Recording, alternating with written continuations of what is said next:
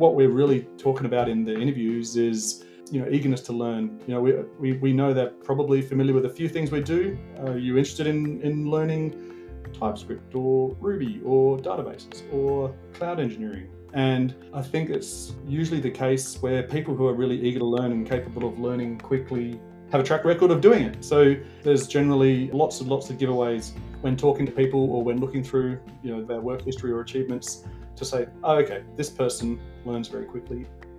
My guest on today's podcast is Chris Aitchison, the CTO of Ferocia and UpBank.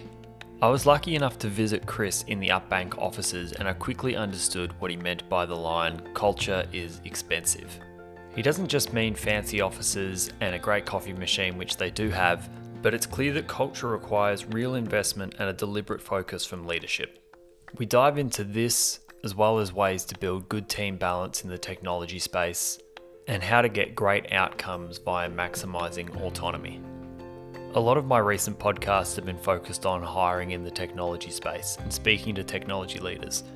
As an engineer, I really like understanding how different technology leaders approach hiring and dealing with the challenges of finding highly technically capable people and never sacrificing building a great culture and a great business. And it's one of the reasons why I love recruiting in this space. If you ever need help with hiring in the digital technology, transformation, or engineering spaces, please reach out to us as I'd love to see if we can help. My contact details, as always, are in the show notes, and I really hope that you enjoy the podcast. Thanks again for listening. Thank you so much for joining me today, Chris. Um, it's a pleasure to have you on the podcast. No, thanks, John. It's pleasure to be here. Um, now, I sort of started following the the up journey through um, through Judy, uh, who was actually another guest on the podcast in one of the earlier episodes, um, and her sort of understanding and exposure of up, and, and that's sort of how we connected from there. But um, there's a bit more to the journey, um, and, and, I'd love if you could, I guess, give a bit of a background on your sort of journey through Ferocia, which which I'm sure the audience will hear about soon, and sort of growing from a small business then to a startup, then to what it is today with Up as well. Um, just sort of yeah, give us a bit of an understanding of how all that played out. I started at Ferocia around a decade ago. By that time, it already had around uh, ten employees that had been around for about a year, and the main thing we were focusing on then was uh, rebuilding the internet banking platform for Bendigo Bank. So our relationship with Bendigo Bank started way back then. We focused on that uh, for several years. We are also treating it as a white label product. So building it so that other banks could basically adopt it, reskin it, and use it as their own. By about 20, 2016, um, we realized that that wasn't necessarily the direction we wanted to keep going in. And I think it became a, a real interesting topic of discussion. What what what to do next? What's the next big focus? Um, especially to um, you know fully utilize the team we had built slowly over that period of time, which we were very proud of. Um, and so, uh, I guess through some great um, uh, working through a whole bunch of of potential um, concerns in this space, our our founders and uh, Bendigo Bank um, came to uh, a way to collaborate on how do we how would we build a digital bank from scratch where um, we've got all of the the traditional banking parts in Bendigo Bank, and we've got the experience and app um, built by Ferocia in the cloud. And so that was the birth of Up. It was around 2017 when we started um, writing the first line of code for it and 2018 and around uh, September, October, when we we finally launched to the public, and I guess you could say the rest is history. I like to think back then it was it was always perceived as this come out of nowhere overnight success. You know, in 2019, 2020, I always remember thinking it, it takes 10 years to become an overnight success. Yeah. Yeah, uh, yeah. I think that there's so many of those journeys um, where you listen to the people who were involved, um, and I mean, there's a couple of other businesses. Um, Jet Charge is a good one in the electric vehicle space, where all of a sudden you sort of see them everywhere. It's like uh, these guys have been doing this for a long time, grinding to get to here.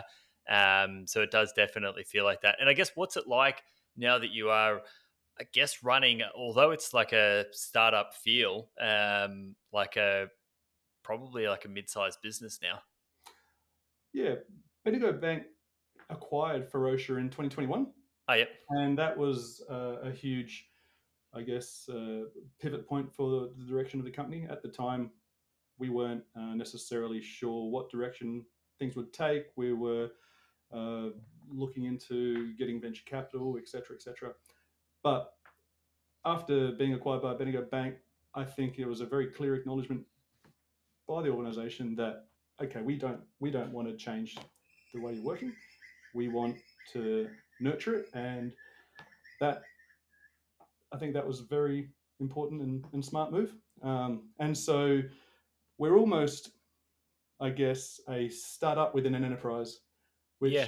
I think is a very strong model. I think it's one where if you've got a large company that uh, definitely focuses on operationalizing things, you know, do everything the same way, have the efficiencies of scale, it sometimes can be difficult to keep that spark of innovation. Like, how does that happen? So, um, we like to think that uh, we can be a vehicle for the whole organization to, you know, pilot things, test new ideas. We have success in what we're doing, and then try to feed it back into larger organization. I think it, it works well for everyone involved.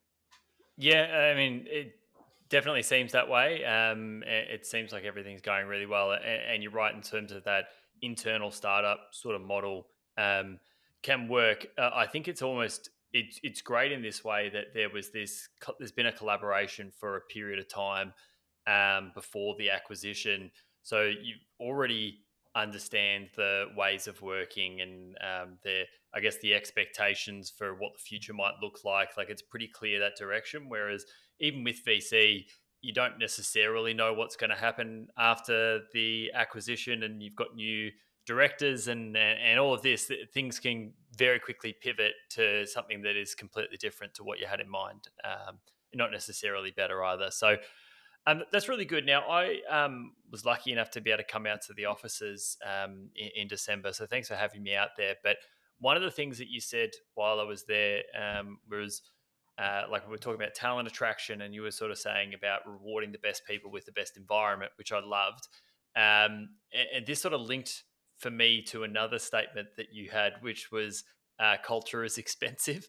Um, I, I, might throw to you on that culture is expensive one to, to sort of elaborate a little bit and give us a bit of insight to what you mean. I think one of the things that uh, the original uh, founders of Ferocia really got right was investing heavily in culture. And it, it, it often doesn't seem like a tangible investment if it's just okay, Friday afternoons, we're all having some unstructured time with each other, just you know, basically socializing, playing pool, things like that, or um, you know, we're going to go have lunch together as a team. And I say culture is expensive because there's always, I think, in general, a, a point where companies start counting all of that when they want to tighten their belts and they say, wait a minute, um, if we just chained people to their desks a little bit longer, we could probably eke out a few more percentage points of return for our shareholders or something like that, which yeah. no doubt sounds perfectly rational. But what you lose is that, uh, I guess, space for the team to really build trust by getting to know each other as humans. And that that simply requires time and it it also requires endorsement from leadership to say this is an important thing that we value and it requires leaders to lead by example. So that's that's something that leaders in Ferocia have, have always done very well. Is always signaled very strongly that no, this is exactly what we want you to be doing. We want you to be playing Mario Kart on the Switch, or we want you to be playing pool on a Friday afternoon, because quite frankly, and whether it's conscious or not, there's huge business value in it. That that trust that gets built between teams causes everything for the rest of the the week or the month or the year to to go faster. People communicate better, teams talk to each other better, issues are raised in a in a, a more um, constructive way. It's it's just it all adds together to I guess an invisible value that I think smart companies don't miss. And there's obviously a, a a trail of, of large successful tech companies that you know clearly believe that if you invest a lot in things like that you'll get the return. But i still think it takes a certain level of enlightenment in um, i guess today's workplaces to really believe it and and put your money where your mouth is and invest in culture in your teams like that yeah i think that when you're sort of saying um, like reward the best people with the best environment as well it, it has like a connotation of um, the existing people rewarding the existing like the people that already work with the organization. So it both works as a talent attraction model to have such a desirable workspace with cool perks and everything like that from the outside. But a lot of those things you don't understand until you're in the business and it makes it a reason why you want to stay um, and i think that that's often another part that companies maybe miss in terms of understanding the value of investing in those things is that it doesn't cut a cost or add a person that they couldn't have attracted beforehand in what it does is it saves money later that you didn't know that you were going to have to spend it. It means that you get somebody that goes, I, am not, I'm not open to jobs when a recruiter reaches out. They're not even considering and, and don't want to hear about anything. Um, they're very, very happy. Um, versus the, you know, pay the person as much as you need to to get them in the door don't offer that stuff internally and the next time a bigger pay packet comes around maybe they're interested in that as well exactly and i'd also say that i think the perks are the people so the perks are the people around you and all of the other things are just mechanisms to hang out with the people so yeah you know, i like to think it's a it's a virtuous cycle if you're attracting committed and capable people to your organization then that's exactly the thing that attracts more committed and capable people to your organization. And so it's more about how do you create space and provide venues for people to just hang out with people. Um, and of course, they're, they're, they're doing a combination of they're not going to not talk about work and how things can be better, et cetera, et cetera, but also um, just, I guess, becoming becoming mates. You know? yeah, Yeah, yeah, uh, that there's a there's a level of uh, as you, you've used the word trust a lot, but there's that level of trust that you have in people that you respect and want to spend time with, and you want to invest more in. Um, and it does sort of mean like it's not a the, the providing the culture isn't a we'll do this for you if you do this for us type of arrangement.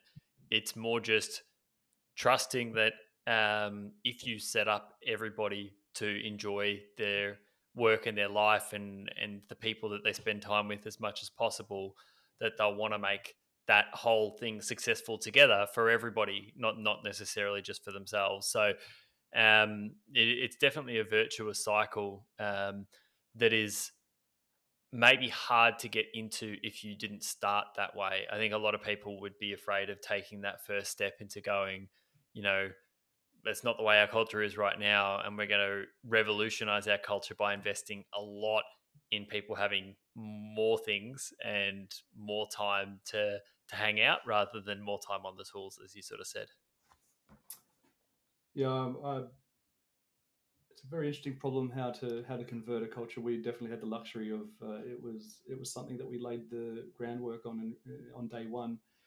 Um, it, I think it, it, it's a slow process to change any culture. It's it's one one mind gets changed at a time about what's what's valuable and what's not valuable, and it, it definitely has to start from the top. It has to start from leadership when it comes to culture because people role model what their boss does and what their boss's boss does, and um, there's a, there's a um, very very famous example of, of good role modeling in our organization. We'll never see our CEO Xavier at, at, at the desk uh, after five o'clock. Like it's, yeah. it's a very specific thing that he he goes to great pains to never do because if a leader does that, sure enough, uh, people on their team will start doing that. Then people on their teams will start doing that, and the talk about work life balance becomes just talk rather than you know walk.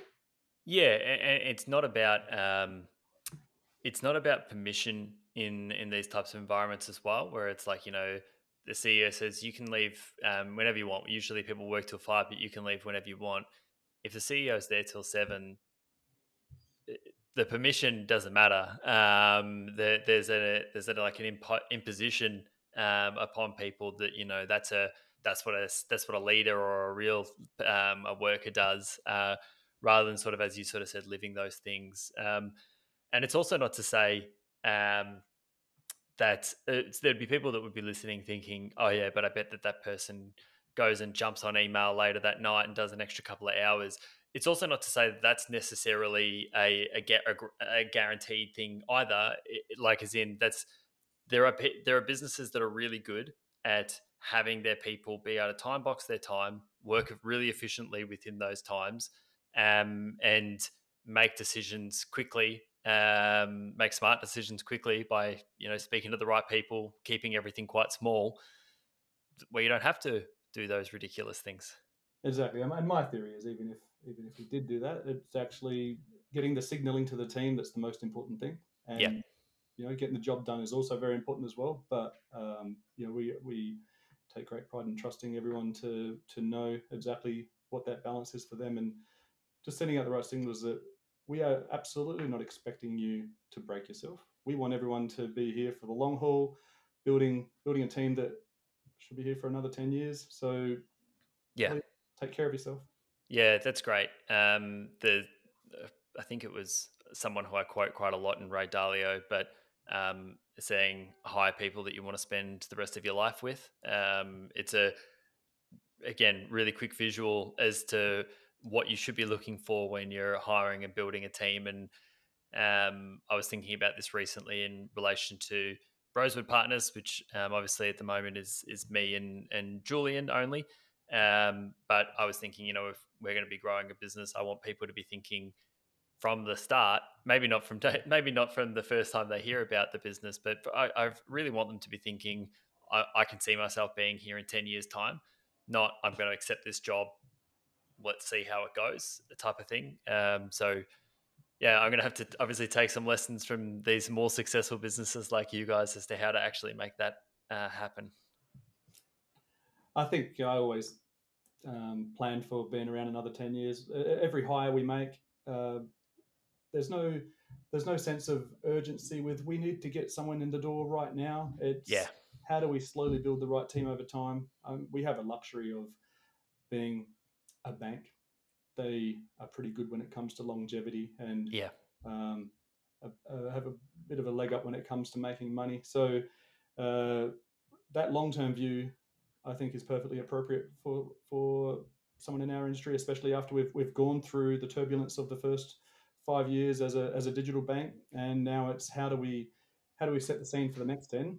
And I think people are the most important thing. So if we hire someone, for example, and and they're the best fit for our team, and they say, well, look, I, I, I wouldn't mind going for some travel and starting in six months, like that's a perfectly normal conversation for us because it's not about right now; it's about who's right yeah, that's. I mean, did you guys have that as, I guess, like a learned experience as well? Because I'm assuming that maybe some of the earlier times during the growth period, there might have been a few highs where it was we really need to get people in the door, and that's usually when you do see mistakes are made when there's that sort of added time pressure. Did any of that happen, or was it pretty solid from the start?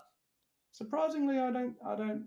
I don't think that was ever uh, something that we felt that's we, great. We, we were very deliberate about growing sustainably. In the first, I guess, in the first eight years of Ferocia, um, we'd hire on average maybe one or two people a year, maybe three. And yep. then we did burst quite hard when up uh, started going uh, gangbusters. So in around around the start of COVID, actually, and um, I think by that point we really had a wealth of great candidates for anything we were hiring for. We we had a fanatical customer, still do have a fanatical customer base who um, was actually a great source of recruiting as well because a lot of people, nearly everyone we talk to who comes through um, uh, our, our recruiting process is a customer who loves the product and the brand and yeah. what we stand for. Um, and even if we did hire faster than ever in the last few years, there was never any sense of the, the quality of people or the, the skill level or anything like that was was something we were compromising on. We're absolutely proud of every single person that Yeah, that's great. Yeah. No, that's really good. Um, that's probably more something that we see um, uh, in in recruitment area. Um, you do find that a lot of people, clients, are really willing to talk to you when their hiring has become such a problem for them that they're in a rush and now they just need somebody else to sort of take care of it. Um, whereas, yeah, I- we end up in the same sort of situation where they obviously need the person to start, but it's like, well, the best candidate has three weeks of holidays planned at the end of this period of time as well. It probably makes sense for them to start in two, three months. Um, like, Mm. do you want the best person in two to three months, or do you want somebody else now? Oh, Um, it doesn't mean we wouldn't necessarily get back out there and, and, and say, okay, we'll we'll fill this role, but we'll still take the person who isn't available right now for Yeah. you know in the time period they say. But Yep. I think I think the main area in up where we've had the most, I guess, pressure to grow fast has been in our customer support as Okay. we race through you know customer numbers from you know 150,000 after a, a couple of years to um, around 800,000 now. Um, but even then, the huge advantage with how we've done everything is that we don't actually need that many people. So we've got now, I believe, around 50 customer support staff to support 800,000 customers, Yep. which is more than an order of magnitude more efficient than any other bank that we're aware of. And that's that's a luxury. So we don't have to go out and hire 500 people Yeah. we can over a period of, of a few years hire 50 which is fast for us very fast for us but again it's not a, a situation where we've got either some crisis that requires massive hiring or um, you know some businesses quite rationally go if we can hire 40 engineers tomorrow we'll make a billion dollars great you know that it makes sense for them to to have a different approach to hiring but that's certainly not the situation we're in Yeah, no, that's great. Um, I move on now to some of the other topics that we um, we wanted to touch on. Um, one of the things, and I've heard this from a couple of good leaders now. Um, you sort of talked about optimizing for good team balance um, when you're recruiting, um, and I think that idea of team balance is um, is really really important, and, it's maybe often forgotten um, when when people are looking to hire. They're, they're sort of considering each hire as an individual, which everyone is, but rather than thinking about it as a part of the team that's already formed. Um, I guess how do you go um, uh, sort of approaching that challenge of getting good team balance? I think a key part of it is making sure that when, whenever you're hiring for a role, the main criteria is who's going to make the team stronger. So I don't, I don't think it makes sense to just consider some abstract individual merit that, you know, probably results in, you know, if you look at the, the memes around politicians all being, you know, white grey-haired males in their 50s and 60s. In some countries, it's like, okay, there's clearly there's clearly something that's not balanced here. So does another person who's exactly the same make that team stronger? Probably not. And so you know whether it's um, you know different different skills or different backgrounds or different different um, experience, I think the team is stronger through diversity. And so that is generally at, the moment relatively in an informal balance around how how well do we know all of our people? You know this team maybe it doesn't have someone who's uh, really strong on databases and we can balance internally or we can also say um, we're going to hire someone. But one of the things we've not yet been big enough to do um, is to say we're just going to hire specialists for every role. So we've been hiring generalists. You're a software engineer or you're a, you're a customer support person. Um, and when you do that it's important to understand i guess the the talents and, and passions of those generalists and make sure you've got a big variety of them so or and also be aware of which ones you're missing so um, for example you know we, we know we're going to have to um, have a lot of scalability in our database Yeah, um, over the years. That's- a problem every company has when they grow. Um, we haven't hired a role that is specifically you're going to come to work every day and only care about the database. But know, we've hired a few people that are like, I live and breathe databases. I love it, and you're also uh, a generalist. So we don't end up with this situation where um, the winds change in what our mission is or what we're doing, or you know, the the industry and we're left with people who are so specialized that we can't you know reuse them for whatever's next. So I think that approach of hiring generalists is really powerful for if you want to be agile as a company, and that does just require paying extra attention to the things that aren't so obvious. And we achieve that through, I guess, a, a really good approach to um, you're focusing strongly on on good middle management. So, you know, engineering managers take their job seriously. We have leaders all across the company really focusing on being leaders rather than just being really good at the job that the people in their teams do. Yeah. And when with that sorted, there's a really good way of us knowing exactly what's beneath the covers of our relatively similar job descriptions in our teams. Yeah. Is there a way that you uh, go about identifying um, good generalists? It, like, as in, is it something that you do actively in the approach, um, or is it more something that generally the the stronger people that emerge for you guys are generalists? There's definitely a bit of both in our approach. For example, we've never posted a job ad that says front end developer or back end developer. It's software engineer, and the mindset being, if we're hiring who we believe to be great software engineers, we also believe that the, the core skill set is being able to learn new things. And you know, if we've got a whole stack of technologies that people have never used before, that's not necessarily as much as a problem as other companies might think. I don't think we've ever hired someone who knew everything about everything we do. So yeah. um, what we're really talking about in the interviews is um, you know eagerness to learn you know we, we we know they're probably familiar with a few things we do you know are you interested in in learning TypeScript or Ruby or databases or you know cloud engineering? Um, and I think it's usually the case where people who are really eager to learn and capable of learning quickly have a track record of doing it. So there's there's generally um, lots and lots of giveaways when talking to people or when looking through um, you know their, their work history or achievements to say, oh, okay, this person learns very quickly and will adapt to anything that comes. And I think that's what I see in common in, in people who are good generalists. And I think a lot of a lot of um, generalists are pretty cautious about getting pigeonholed into something specific because yeah enough time and they want to learn the next thing and that that's just really powerful because over time especially if you can retain your great people you get such a strong capability in your team where you're not in a situation like I'm sure a lot of companies end up with, with oh, we need to do a new thing, we need to hire a new person. Um, yeah, yeah. You see, you see that. The other thing you see, and the, the other thing is probably more associated with very large companies, but you do see with very large companies that have lots of specialists, they have the need to retrain a large portion of the workforce when things move, rather than already having people who are incredibly flexible, um, already have a little bit of everything, and, and, you know that they're going to be able to pick it up pretty quickly by doing rather than having to completely reskill.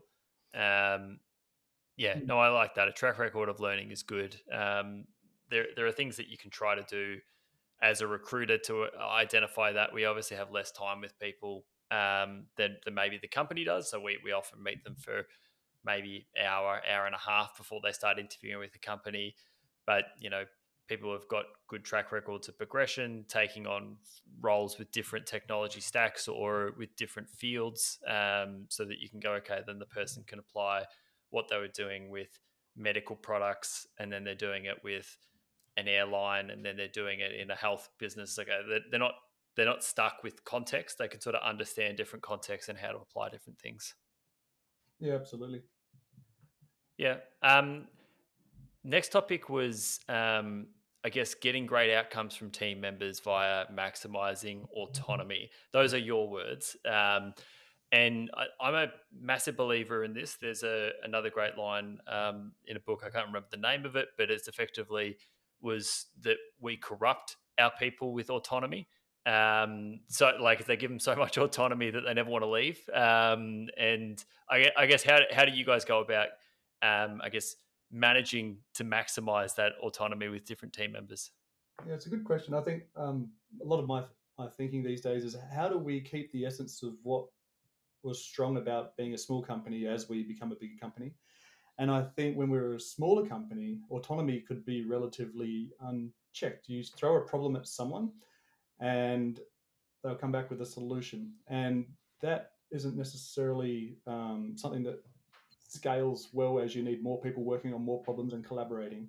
So I think the the most important thing um, on my mind is how do we keep this autonomy, but also have it so that our team members, uh, you know, got more um, passion about taking everyone on the journey with them. So we've got a whole bunch of bright people, but I see in bigger organizations, um, you know, ideas have to come from the top. And I'm, I'm a big believer that, you know, talent and uh, IQ points or, you know, creative juices aren't, aren't distributed in specific places in the, any organization. They're everywhere. And, you know, you hear about companies like Toyota who get really good at harnessing all of the thoughts and ideas from everyone in the organization. And I think that's really powerful. So as we, as we get bigger as, as an organization, you know, trying to avoid that trap of, oh, there's the thinkers and the doers, um, and making it so that aligning everyone with the, the company mission and, and, you know, the mission of the teams around them, um, and, and everyone agreeing to a general, here's how we're going to get after this, uh, that lets us direct the autonomy of our team members in the right direction. And I think a big a big part of um, being effective when you're autonomous as a team member is uh, I think is a, a, phrase our CEO coined, um, radiating intent. We coined it in Ferocia at least. So it's not about asking permission; it's about radiating intent. So I'm going to do this thing. Um, if anyone thinks this is not the right thing to do, you know, let me know. But I'm not going to wait for everyone to say yes. And I think that's the perfect balance of being fast, but also um, being collaborative. So I see a lot of larger organizations get stuck on oh we need 10 sign-offs to do a thing. And that's sometimes important in you know decisions of, of, of large magnitude. But when it comes to the day-to-day of you're given you're given problems to a team and you want them to solve them if you're interested in how they're going about it they they should be radiating you know how it's going. But other than that um, let them get at it. Yeah. No i, I mean i love that phrase. Um, so i will steal it uh, no, it, it's it's good because it's sort of, uh, as you said, it puts the. I think anything that puts the accountability on the individual. Um, it's not that you need to be asked in order to say what you're doing or what you're thinking or the direction you're going to take something in. It's your responsibility to share um, what you're thinking, the direction you're going to take things in, and give people I mean, by by doing that, you're giving people the permission to collaborate with you because the person that has doubts will raise them at that time because it's they've got to radiate their intent, which is well, I don't agree with that. Um, and here is you actually get to flesh out all of those problems quite um, quite proactively and yeah, no, I, I really like that as well. And it is a problem that you do see with a lot of organizations as well, as you sort of said, that top down approach for where the thinking is done. I think the other side of that, um, when you were talking about, uh, you know, doers don't sit in one spot and thinkers in another or something, is I think it's important for everyone to be able to do both of those things. Um, there doesn't come a point in the organization, even though you might have a role, like you sort of said, you focus on middle management, you might have some roles that are really focused on leadership.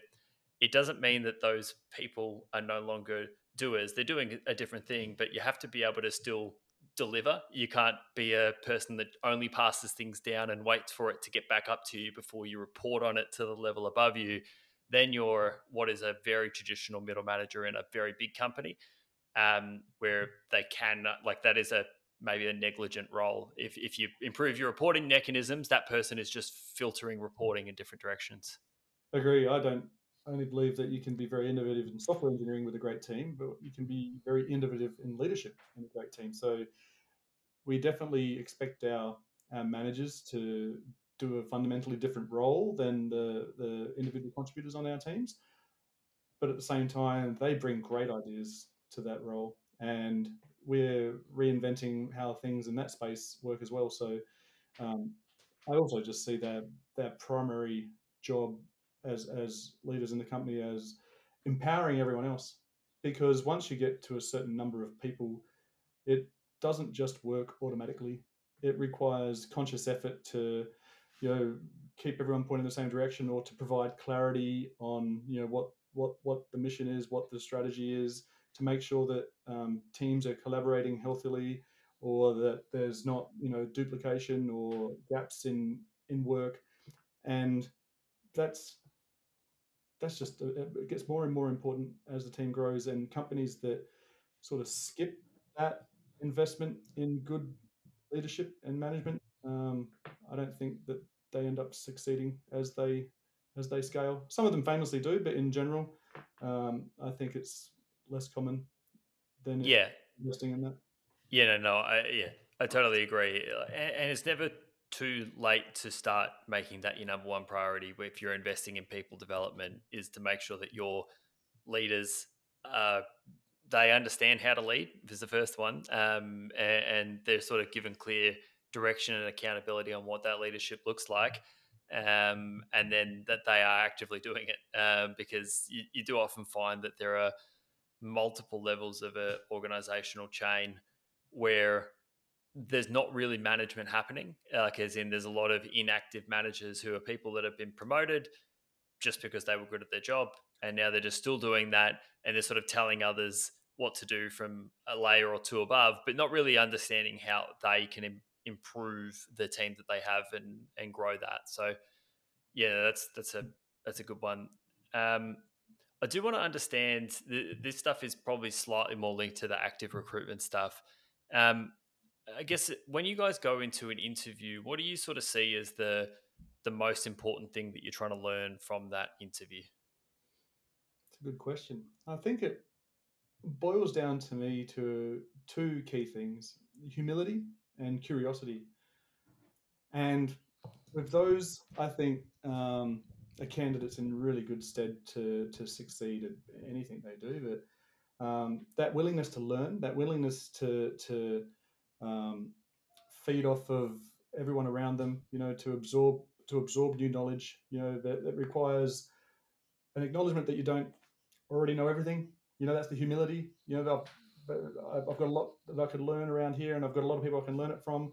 Um, and it doesn't doesn't matter who you are in nearly any job. That's always going to be true. As if you don't think you can learn from the people around you, you probably don't know them well enough, and that's part of the whole equation too. Um, and the curiosity is just, uh, I think, essential for a role in in a technology company. The, the the landscape's never static. The technologies are always changing. The you know we've got um, people looking at uh, AI, machine learning stuff now that um, you know wouldn't have been a thing ten years ago, even five years ago for a lot of it. So you can't sit on your laurels and you know grind out a grind out a job for a career if you're not curious in this industry. Yeah, I, I think especially about the um, that go, that goes for everything, not just technology, but it has to be about maybe it's about like a subject matter um, or an area that you're trying to pursue because that happened. Like so, I by trade am a chemical engineer, and the first job was in a big engineering firm. Um, and to be honest, I'm not like with the exception of like computer games and podcasts and things like that, which I do still today, I'm not that curious about engineering. Um, and the people that I saw thriving around me, some of my best friends now, were always talking about, you know, whether it was something they had learnt on their job or they were talking about cars or new technology that was sort of breaking through and always sharing this stuff. And I just never had that. Um, but the things that I was passionate about I started moving more and more toward. Um, so the things that I found myself spending all of my time and attention being curious about, I did more and more of, and that, that's how I've sort of ended up being, you know, running a podcast and starting a business and being in recruitment. Those are all things that I care about and am curious about, regardless of whether I'm doing this or not. If I if somebody forced me to do another job, I'd be studying this sort of stuff because I find it interesting. Um, so that curiosity about the area, the space that you're in is really, really important. That yeah, that resonates a lot with me. My um, I've got a I've got I've got a bit of a bias towards career changes. Oh yeah. Um, it's it's always it's always to me delightful to meet people who have who have gone uh, down the path of another career, and but they've always just loved software engineering, and they've done it, and then they've they've reached a point in their life where they've taken a plunge. You know, they're they're saying, "All right, I'm going to give it a go." We've we've got actually got a couple of um, dentists on our team. We've got someone who was um, who had a, a, a big career um, as a travel agent. You know, and it's funny when uh, the perspective that those careers give you. Like, for example, if you're dealing with customers' travel problems all day, you know, there's not much that's going to fluster you um, in an office full of people you enjoy being around and uh, are kind and friendly. Yeah. Um, and it just signifies to me that um, they are fully committed to this this new thing that they've embarked on. And that's not to say that we don't get great candidates that have just come straight through the the standard pathways. Yep. Um, but I guess a lot of people who they finish school, they maybe they go to university and they they study um, you know computer science and similar topics. Um, they might actually hit a point in their career where they're career changing to something else. But I always figure the second career is um, way more likely to be the one that the person's passionate about because you don't know exactly what you want to do when you're young and there's lots of factors in it, but you do by the time you've changed careers, I think.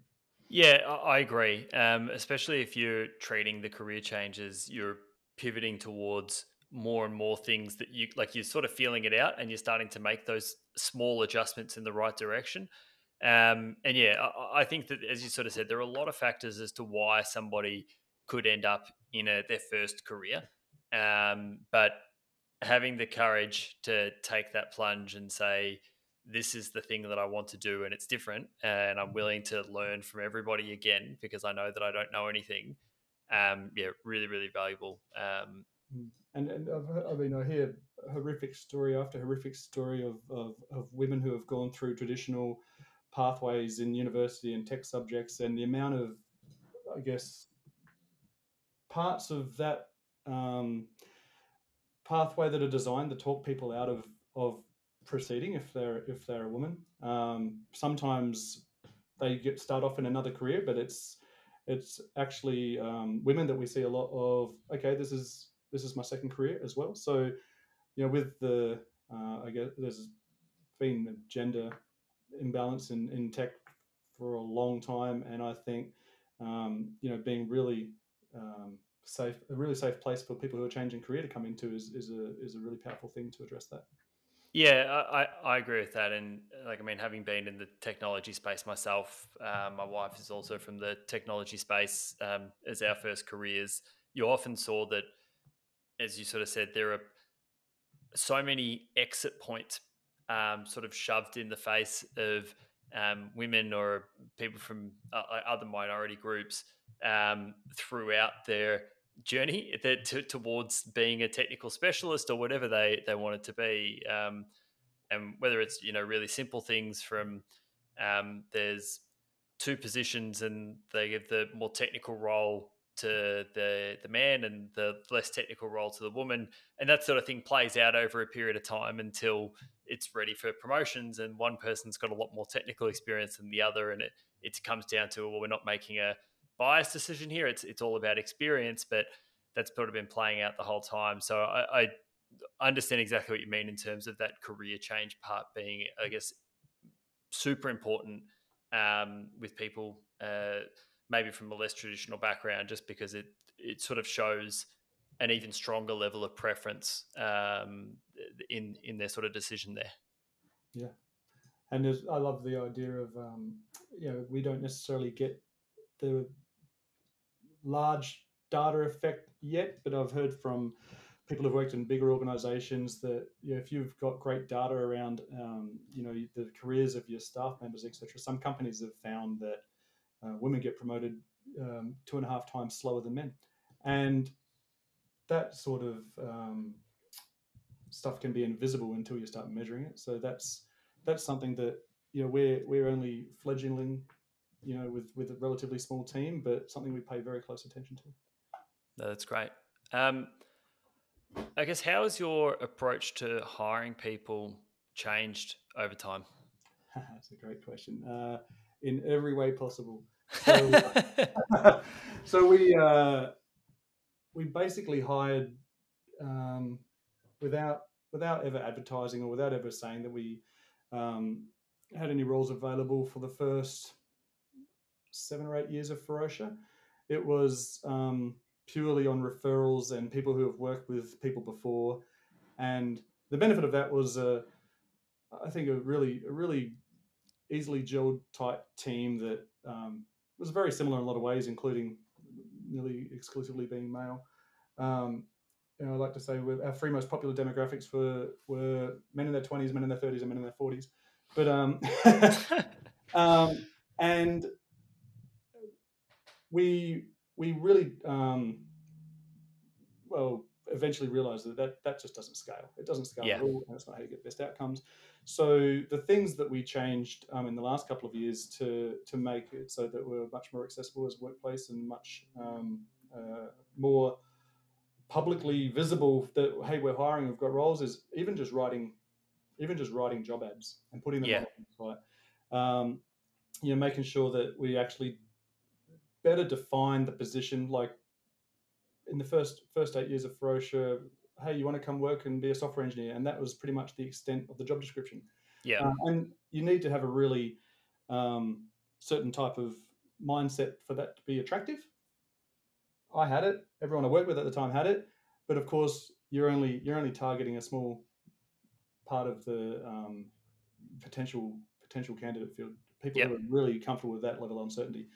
Um, we uh, also we started um, being very conscious about reaching out even wider. Like I, I talk about team balance, um, and I've never thought about things in terms of, oh, we must we must hire this many type of this people or this many type of this people. It's more like who's going to make the team stronger, and we've got to cast a very wide net. So that means doing a lot more than just posting a job ad, but reaching out to you know groups or forums or um, places where um, you know there's people that wouldn't normally come across your roles um, hanging out um, tapping into other people's networks if they're already from an underrepresented group, for example, um, and then uh, also focusing a lot on uh, career frameworks and and and how that works, um, knowing that a lot of people find that very important uh, for very good reasons, and a lot of small companies don't get around to to really make anything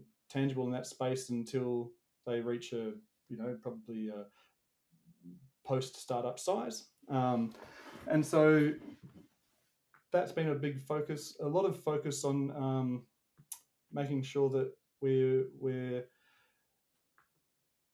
on pay fairness so that we've Yep. got a, a very easy to explain way, easy to explain way of um, determining people's salary and how that corresponds to levels or what those levels mean, um, when when pay reviews will happen, how promotions happen, all those sorts of things um, uh, are, are all changes from the early days. Um, just, I guess, the theme is adding a lot more clarity, and I think um, that that clarity helps a, a bunch of candidates who need that clarity uh, feel feel like they could have a home in Ferocia, which to me just means we're casting a wider net to get the people who will make the team stronger.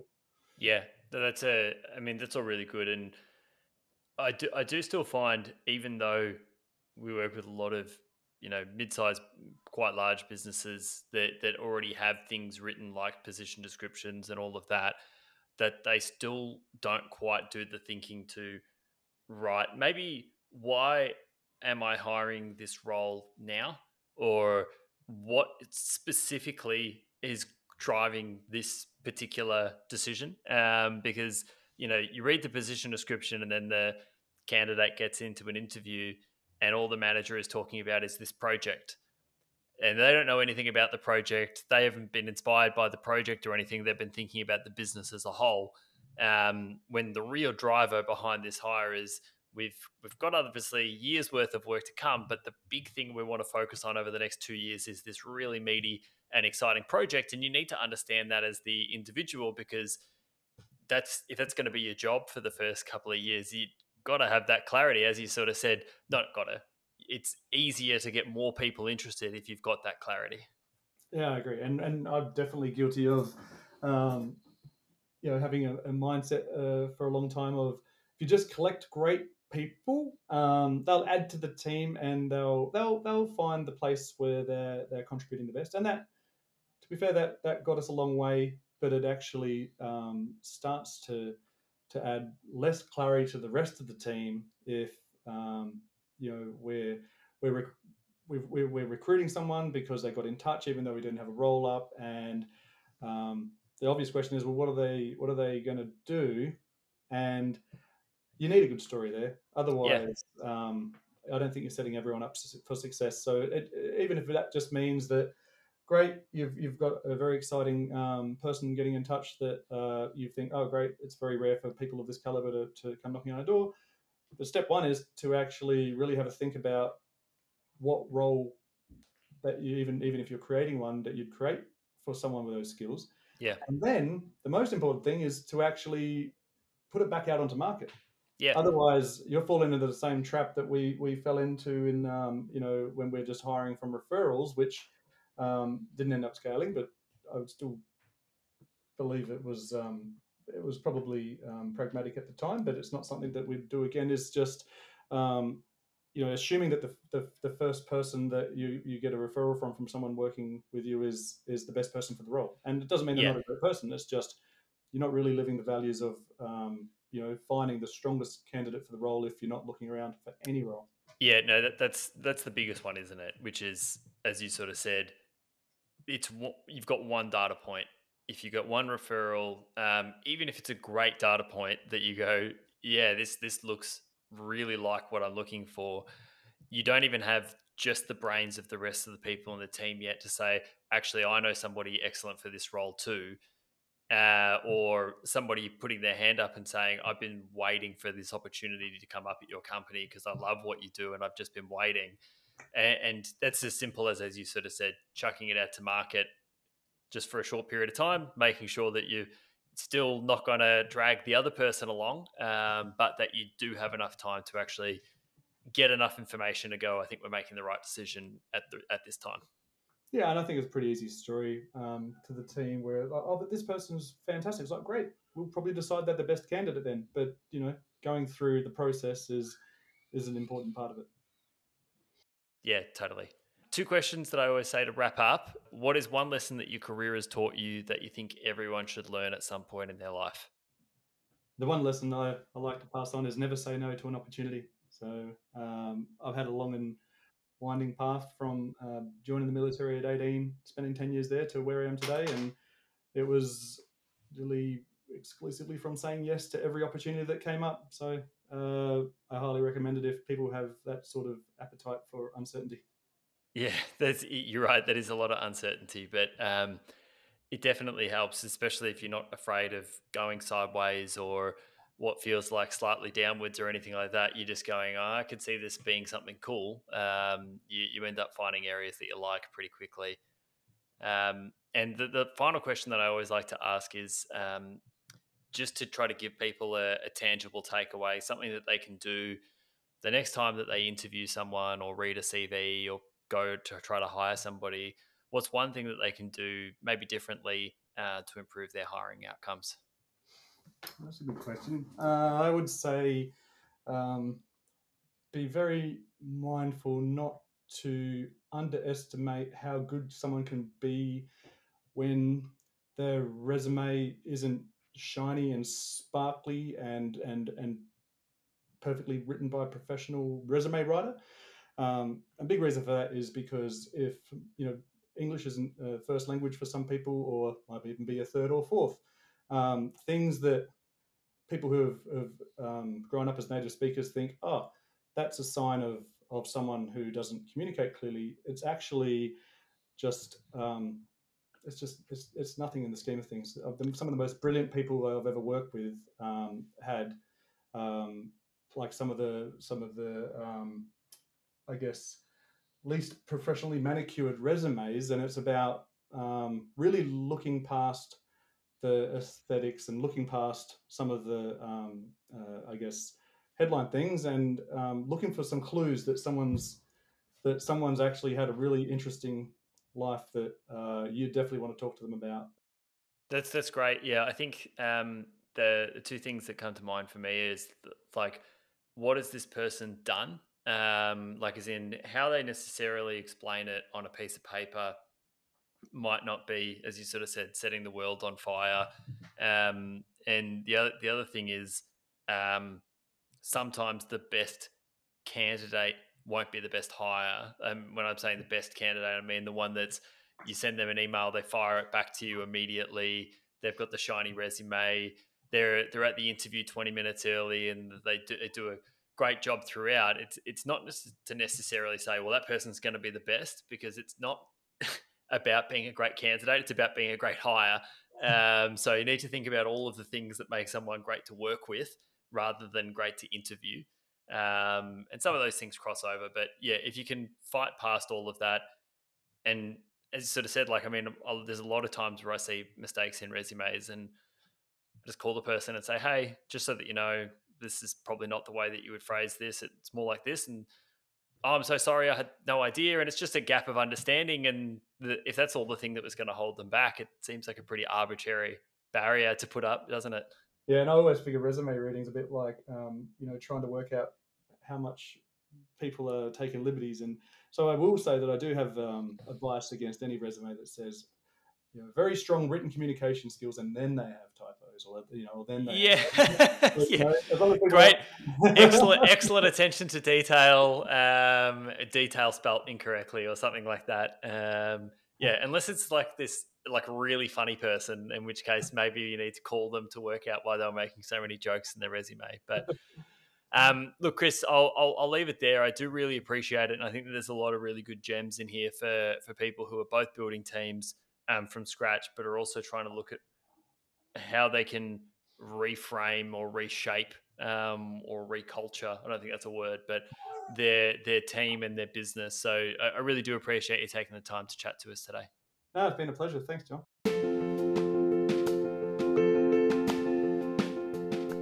Thanks for listening to the podcast. Uh, this and every episode is going to be brought to you by Rosewood Partners, which is the uh, recruitment agency that I founded based on the idea that recruitment agencies and recruitment in general should be done differently. Uh, if you'd like to learn any more about Rosewood Partners, you can find us at rosewoodpartners.co.